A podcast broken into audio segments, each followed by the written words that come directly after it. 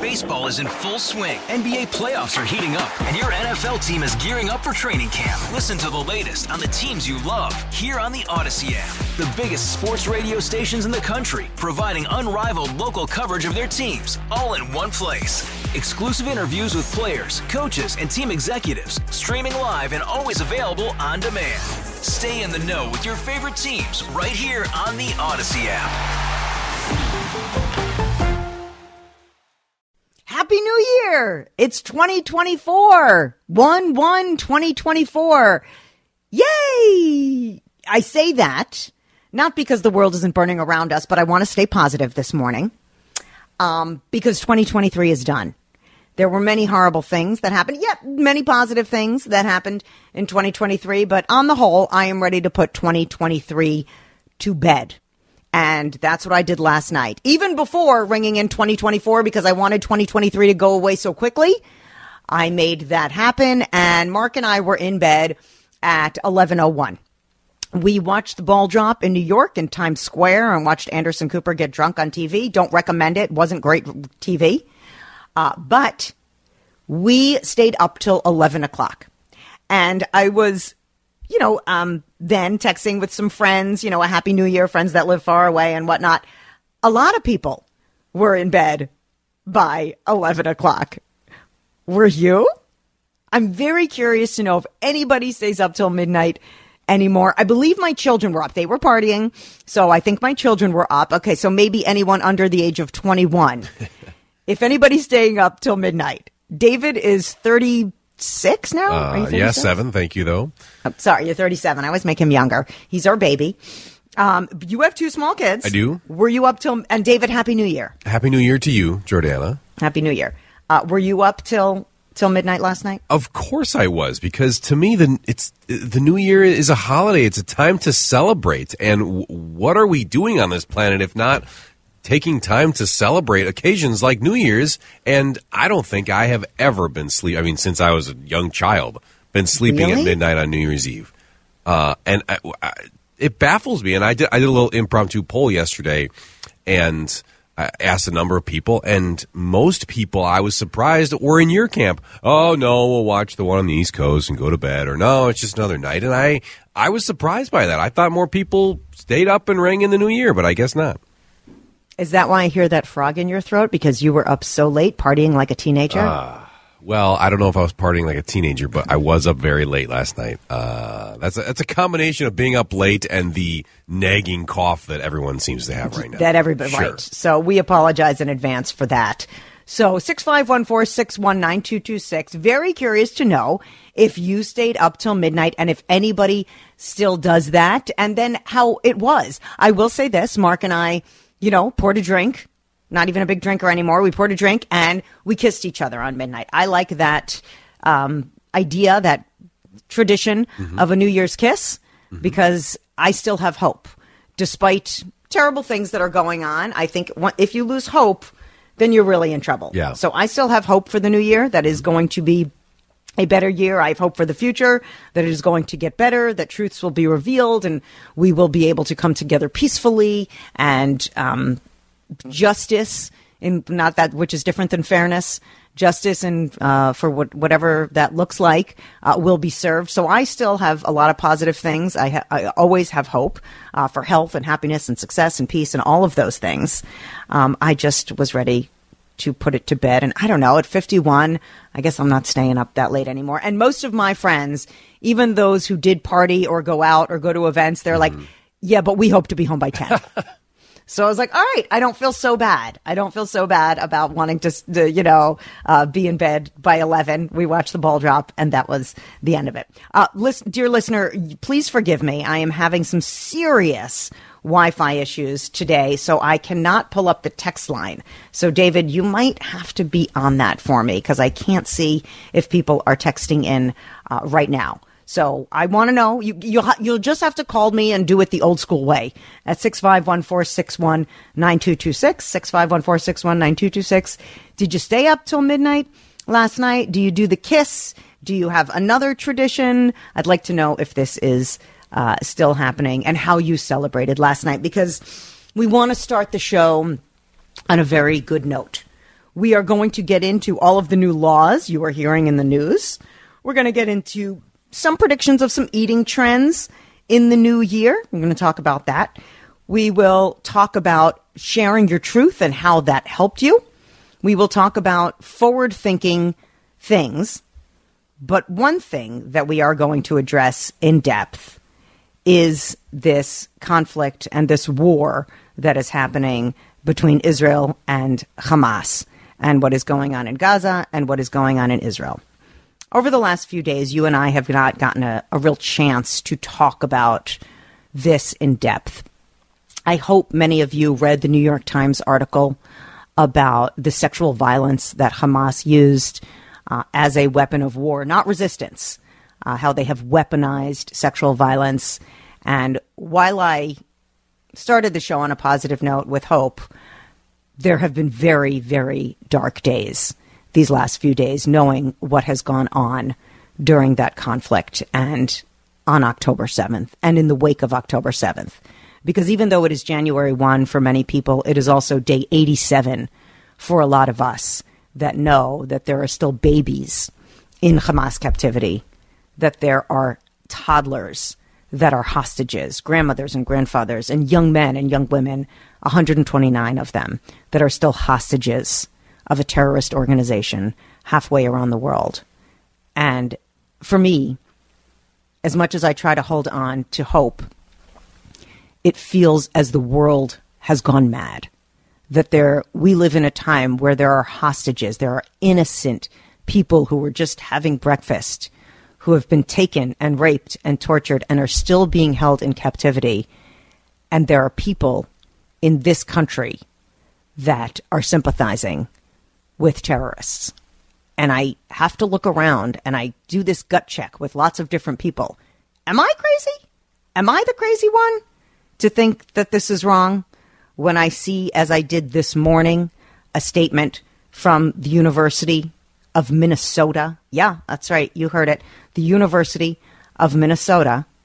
A statement on Palestine genocide repression from the American Indian Studies and College of Liberal Arts. It is such a disgusting statement. And Maddox got into the University of Minnesota. He got a nice scholarship, and while I think that the University of Minnesota, you know, is probably a decent institution, when I see its educators there in this statement calling what's happening in Gaza a genocide, which is not, and any educated person knows the definition of genocide is not what's happening in Gaza. Ten years ago, there were 1.1 million Gazans. Today, there are 2.2 million Gazans. That is the opposite of a genocide. That is a population boom. And to see professors at the University of Minnesota twisting words and spreading propaganda and things that are untrue, that hope that I had for the new year feels heavy. It feels darkened. It feels dampened. And I don't want my son to go to school there, knowing that there are professors teaching there. And any of you who sends your tuition money there, I will read you the statement as soon as I can get my Wi Fi working. And again, I apologize for the technical delays.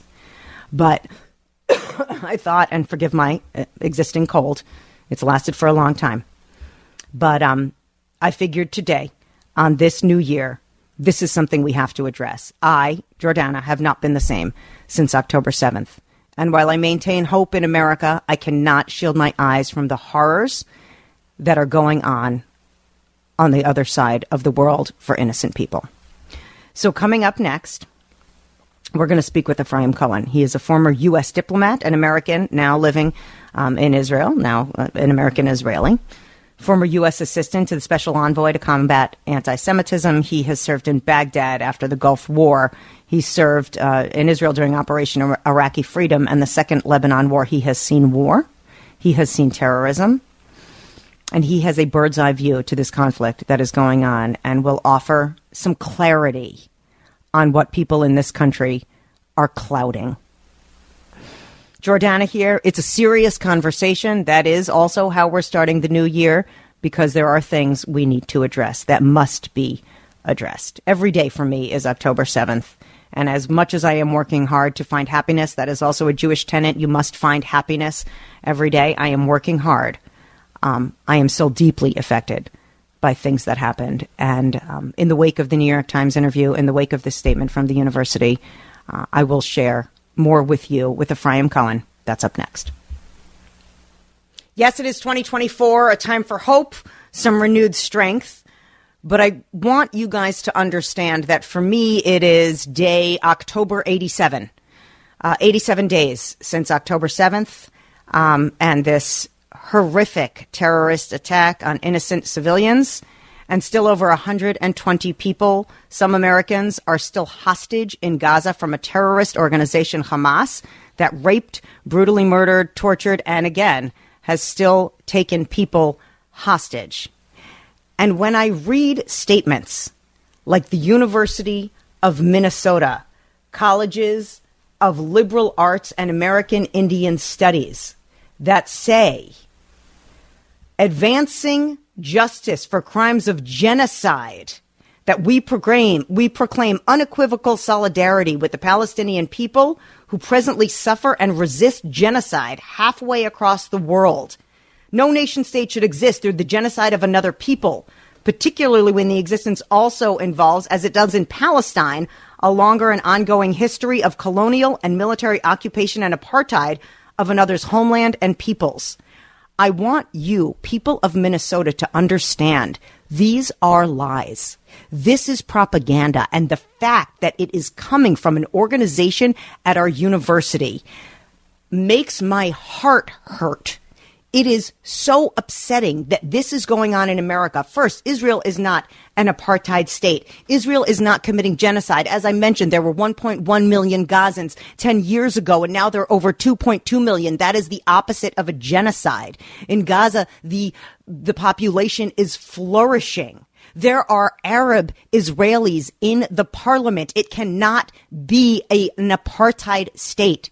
And the fact that our university, where my son was considering going, by the way, not anymore, is putting out statements like this is, it's not even, I'm not even going to say the word hurtful. It's lies. It's propaganda and the world has gone mad. I look around and I think, has the world gone mad? And yes, friends, it has. That is why in this new year, I pray for truth. I pray, pray for clarity. I pray that people get a proper education, that people that are educating our kids know the definition of genocide and apartheid. And clearly at the University of Minnesota in the College of Liberal Arts and American Indian Studies, they do not. These are lies. How do you get to the truth, of course, when you expect your professors and the people that are telling our children things? How do you get to the truth? You have conversations. You open your mind. You listen to each other. You look up definitions of words and you find out what's really going on. But you can only find that out when you have an open mind. I urge you, friends, open your minds. This conflict did not start in 1978. It did not start in, in 1967. It did not start in 2005 when Israel withdrew from Gaza completely. The conflict is historic. The Jewish people are indigenous. Thousands, millennia, thousands of years. The Jewish people have been there. So again, we can go back to biblical times. That's not what we're going to talk about with our new guest. I just had to get that out because I've been so upset by this statement from the university and still are have been traumatized by the New York Times article on sexual violence and the way Hamas used it and continues to use it on our hostages in Gaza. Let's get back to our guest because I don't want to eat up all of his time. Baseball is in full swing. NBA playoffs are heating up, and your NFL team is gearing up for training camp. Listen to the latest on the teams you love here on the Odyssey app. The biggest sports radio stations in the country, providing unrivaled local coverage of their teams, all in one place. Exclusive interviews with players, coaches, and team executives, streaming live and always available on demand. Stay in the know with your favorite teams right here on the Odyssey app. He's been a frequent guest to the show. Ephraim Cohen, an American currently living in Israel, so an Israeli American, a former U.S. diplomat for nearly 25 years, former assistant U.S. special envoy to combat anti Semitism in the last administration. He's had numerous overseas assignments, including Baghdad after the Gulf War, Israel during occupation of Iraqi freedom, and the Second Lebanon War. He is joining me from Israel this morning to share some truths. Ephraim, again, I, I forgive the rant, but I am so upset about what universities are preaching and teaching here, and I, I'm just begging for the truth. So thank you so much for joining me today. Thanks very much for having me, Jordana. It's always a pleasure to be with you, and today it's especially an honor listening to your opening. Um, I really don't have much more to say. I think I can just sit here and listen to you all day. Well, okay, I mean, well then talk to me because some people will be yelling, "No, Israel is an apartheid state. No, they're committing genocide." They're, you know, so just and I, I know we have a lot to get to, and we have a long segment today, so that's fine. But hearing me read that, that you know, they're calling uh, the nation state of Israel uh, committing genocide against other ocu- uh, against other people, meaning the Palestinian, that they have a history of colonial and military occupation and apartheid. Just hearing that from the University of Minnesota, uh, can you react to that and share your reaction to this ridiculous yeah. statement? Frankly, I'm stunned. Uh, I would have hoped that anybody with more than a grammar school education would have known better than what they said. First of all, as you said about genocide, the number of Palestinians, I think, has tripled since the 1960s. Mm-hmm. If we're a genocidal country, we're doing a terrible job of it. Um, with regard to colonialism, my understanding of colonialism is people who are foreign to the area come into the area for purposes of raping it of its uh, natural resources and whatever there is of value and sending it back to their home country. Well, the history of the Jews in Israel is very different. First of all, this is our historic homeland for thousands of years.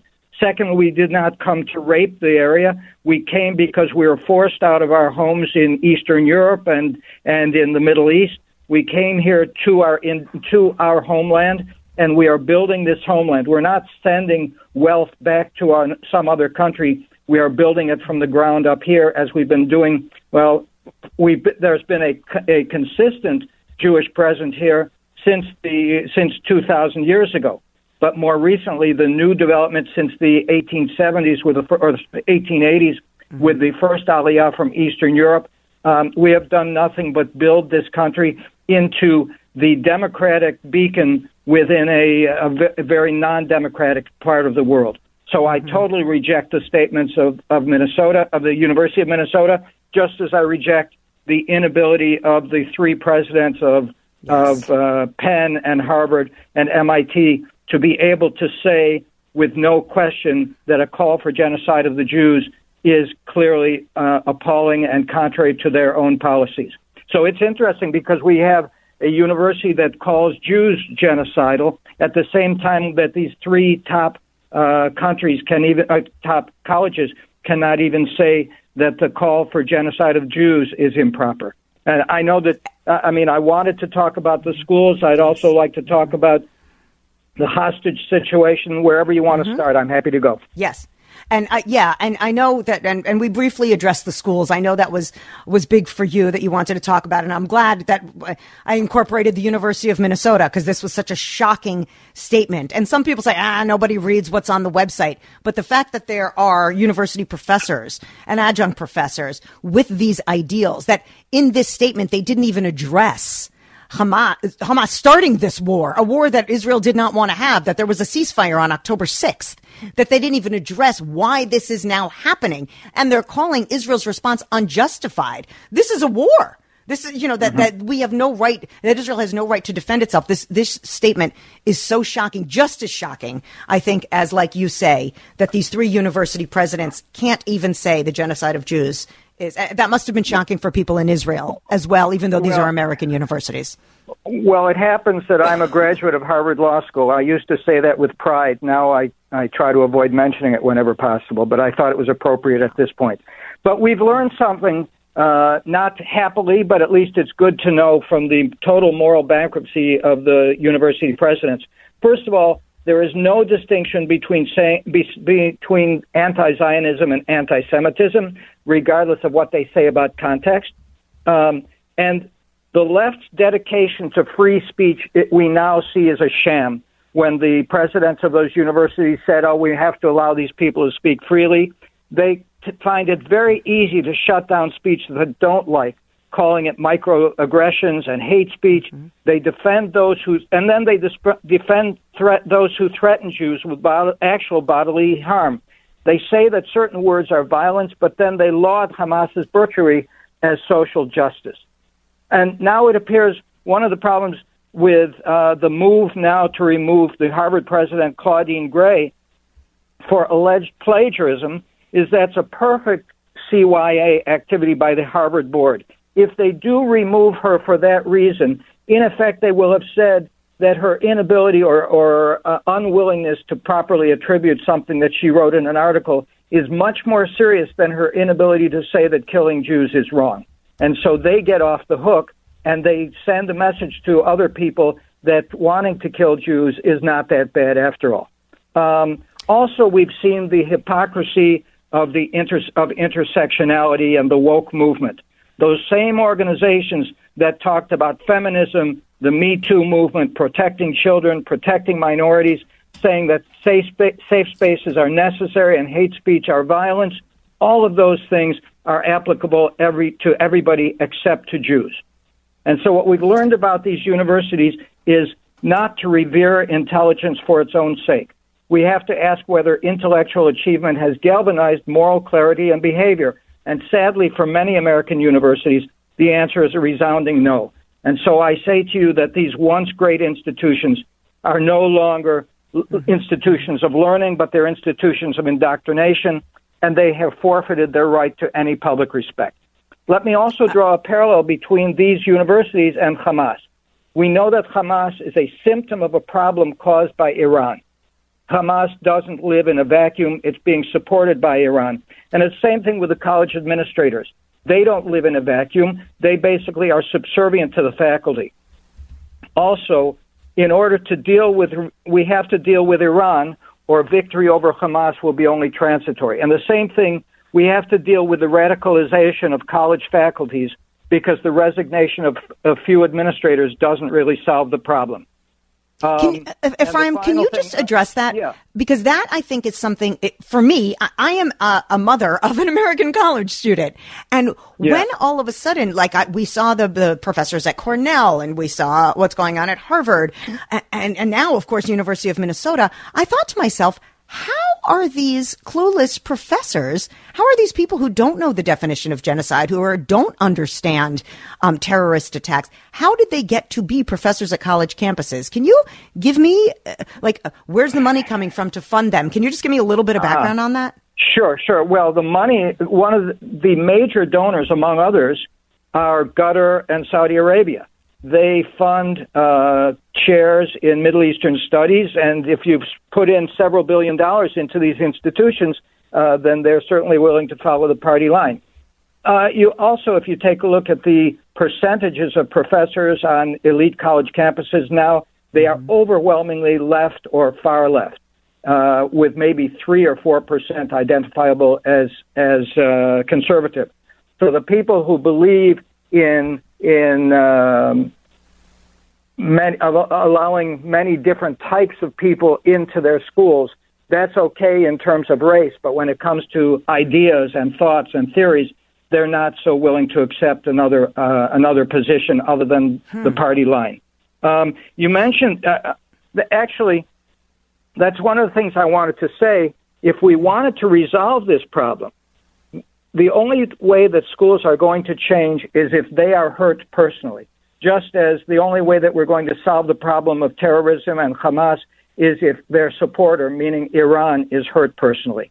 So, for example, mm. people have already started stopping their contributions to the schools, and I think that's a great idea.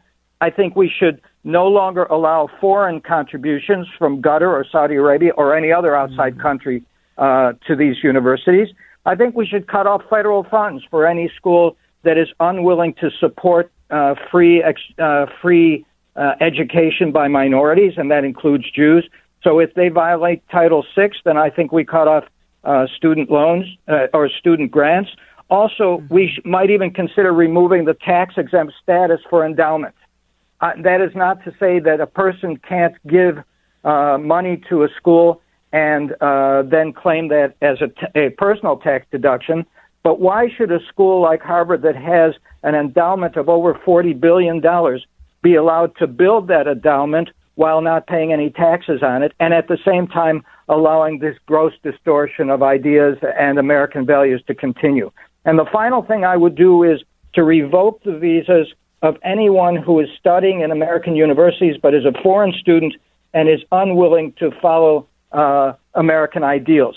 And in fact, what happened at MIT was that the uh, MIT administration was not going and hesitated to um, to do anything about foreign students who were openly threatening Jewish students because they didn't want the foreign students to lose their visas. Well, it seems to me that you have a foreign visa not as a right but as a privilege, and if you can't follow the privilege of not threatening somebody with bodily injury, you have no business being on an American campus.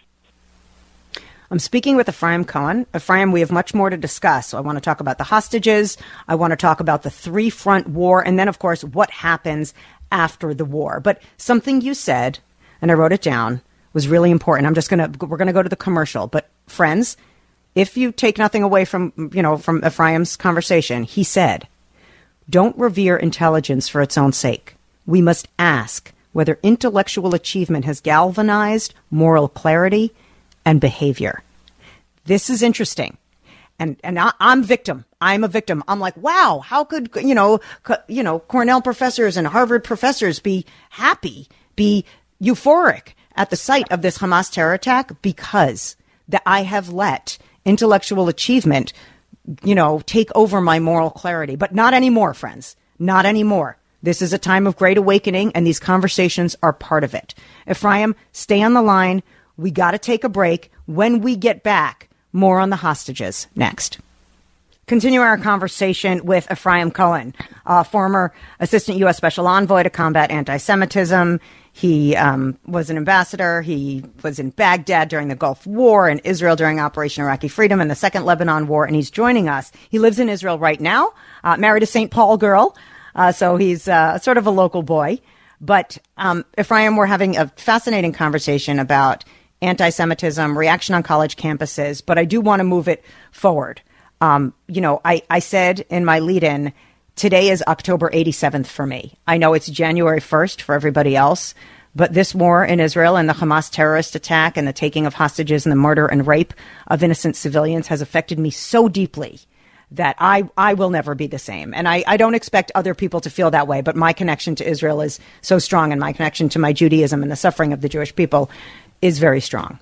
So while I do a show and we talk about other stuff and I pray for a happy new year and I have hope, um, today is October 87th for me, and it will be the 89th or the 88th and the 89th until those hostages are released. Um, Ephraim, can we get the rest of them out?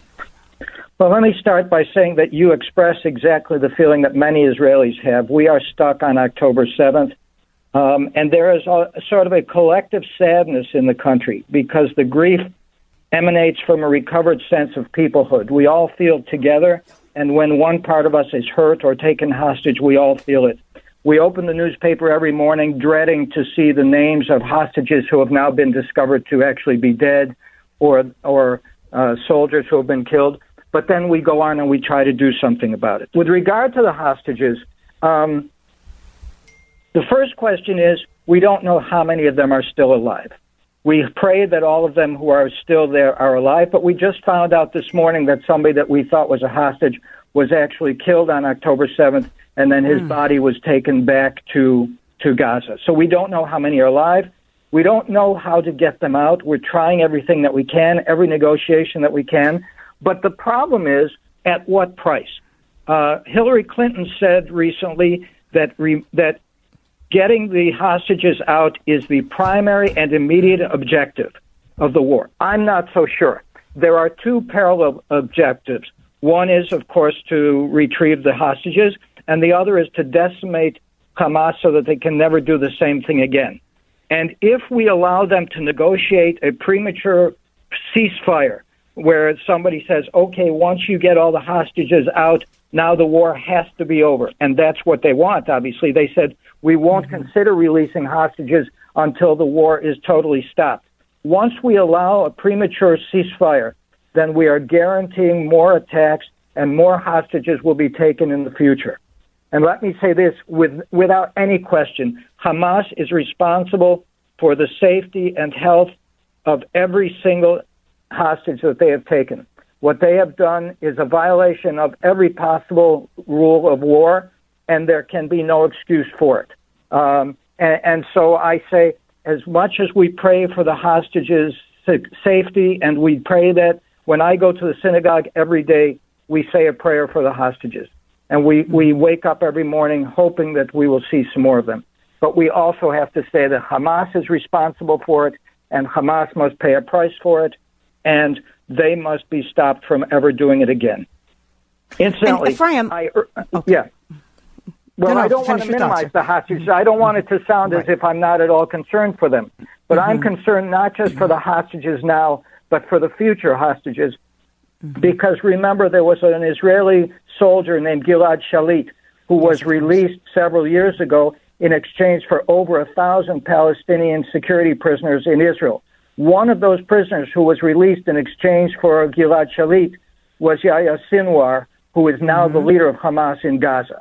And when he mm-hmm. was released, one of the things he did was he signed a statement promising that he would never return to terrorism.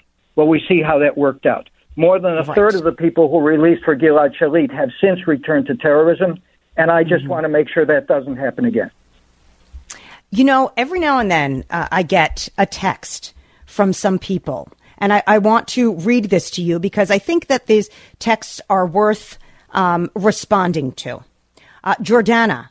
Uh, most again, most Minnesotans understand, you know, that Israel needs to defend itself. They understand that Hamas is a terrorist organization and Hamas is wrong, and this is a, a, a larger war between good and evil. Hamas being evil. But every now and then, you know, we do get listeners with something like this. Jordana, are you also going to address the Israeli bombings of refugee camps and the loss of civilian Palestinians, including many children? Or are Israeli children worth more than Palestinian children? And yes, you may acknowledge this test, but will you answer the questions therein? And Ephraim, I want you to answer that also, but I, I will happily answer that for you. Well, children's death in war. Oh. I'll start. Children's death in war is a terrible, terrible thing. And we have I, and I'm going to speak collectively for the Jewish people, we never want innocent civilians to die in war. Ever. But Israel has a right to get its hostages back, to defend itself from the torture and the murder and the invasion of Hamas. And the fact that you think that we don't think Palestinian lives matter, of course they do. But Israel needs to get its hostages back. If you started this question saying, all the hostages should be released immediately, right now, and then we should give aid to people who have damaged by that war. That would be a sane text. There is no equivalency here. And yes, Jews care about innocent Palestinian civilians, but it's also not Israel's responsibility now to protect those civilians. The responsibility is on Hamas, the governing body of Gaza. They need to protect their civilians. They have been planning this attack for two years. Did they build bomb shelters? Did they build places for these Gazans to go? They did not. So when you ask me, what is the responsibility? Or are Israeli children worth more than Palestinian children? Of course they're not. But Israelis build bomb shelters to protect their children. Gazans or Hamas puts children on the front lines. There have been um, suicide vests fitted for little children that have been found and are evidence in this war. So I ask you, are Palestinian children worth anything? They are to me. They are to Israeli to Israeli IDF who are dropping pamphlets and saying "Get out, save yourself," are calling people and saying this is the path. But you need to go ask Hamas, who are shooting at them, to make the civilian casualties higher. That's my response to this question. Yes. Ephraim, the floor is yours. Yes. Well, thank you. There's no question that part of the strategy of Hamas is to increase their own uh, casualties. They want to increase their deaths so that then they can bring the rest of the world into criticizing Israel. The fact is, Israel does not enjoy killing anybody. We try to avoid it whenever possible. When we make a mistake, we, we admit it and we apologize for it and we try to do better next time. But, um, but the point is that Hamas has embedded itself in the civilian population. They are in schools, they are in mosques, they have, uh, as you say, we have found weapons in children's uh, children's rooms. There are tunnels all around Gaza, all through the civilian areas, and so that is clearly a violation of the rules of war. And so when we kill a, a, person from Hamas, we try to do it surgically, but sometimes you simply cannot avoid civilian casualties at the same time. Golda Meir famously said, "We may forgive you for for you killing our children. We will not forgive you for you forcing us to kill your children." And that's the way we feel about it. Incidentally, I don't want to let the UN off the hook because first of all, UNRWA is a UN agency in Gaza and they they their schools. Many of their uh, teachers are also members of Hamas. They teach the children to hate the Jews and to kill the Jews. But beyond, and in fact, uh, some of the weapons have been stored in UNRWA schools. But more than that, imagine if on October 8th, the United Nations Security Council had voted unanimously to condemn Hamas for war crimes and had dem- demanded the immediate return of all hostages and ordered Qatar to extra- extradite Hamas leadership to the International Criminal Court in The Hague, where they would stand trial for war crimes. Mm-hmm. How many civilians' w- lives would have been saved? How many hostages' lives would have been saved if the UN had taken a strong stand against the barbarity of Hamas? And they didn't do it. And then you have to ask yourself, why didn't they do that? Mm-hmm. And I think the answer is obvious. We don't have to go into the specifics, but that tells you all you need to know about the UN and how the UN treats Israel. Um, uh, uh, we have a few minutes left. Uh, I want to talk about this three pronged war and also what happens after the war. Ephraim, uh, first of all, do you know how, uh, any idea how long this will last and what does happen after? What will that area look like? Well, how long it's going to last depends not only on Israel, but also on the rest of the world. So far, we have gotten tremendous support from the United States, and the United States is our closest ally, and we really need their help, not with boots on the ground, but with continuing to support us on the world stage. So long as the UN or the U.S. stays supportive, uh, I think we'll continue to fight uh, until the job is done. Although I think that might take a uh, slightly reduced uh, amount of, of hard fighting. We'll have to be uh, doing it in a different way but we're going to keep fighting until we decimate uh, Hamas. To predict how long, I don't know. Some people say a few weeks, some people say a few months, some people say the hard fighting will continue for a few months, but then the reduced uh, fighting may go on for months after that. Um, but let me say that you asked about the three front war. Gaza, clearly, Hamas is not yet finished. Hezbollah in the north, things are heating up. Uh, we just stopped a drone attack earlier today at the civilians, uh, at the people up there. Incidentally, over 200,000 Israeli civilians have been evacuated from the north and the south because of constant rocket from both Hezbollah and Hamas. So the north, Hezbollah. Then you've got the Houthis from Yemen who are attacking shipping and harming world economy. And all of these are Iranian proxies. The problem is that Biden, uh, President Biden, Secretary of State Blinken, both of them obviously want to avoid escalation at all costs. But the problem is the escalation is here. It doesn't matter what the United States wants. It matters how much the other people want to do to attack Israel and to t- attack the United States. Remember that over 100 American military facilities have been attacked by Iranian proxies. And the response by President Biden has been so weak that there's no incentive for Iran to stop the attacks. The only way to solve this problem is to react forcefully, to make Iran and to make their pro- Iran's proxies pay for what they're doing, to knock out a few uh, uh, warehouses or to sink a few ships doesn't do it. You know that the the um, drones that the Houthis w- use to attack shipping cost them a few thousand dollars the rockets that the American ships are using to knock those drones out of the sky cost between one and one and a half million dollars. So the uh, Houthis are getting a great payback from their investment. And Iran is getting great payback from their investment.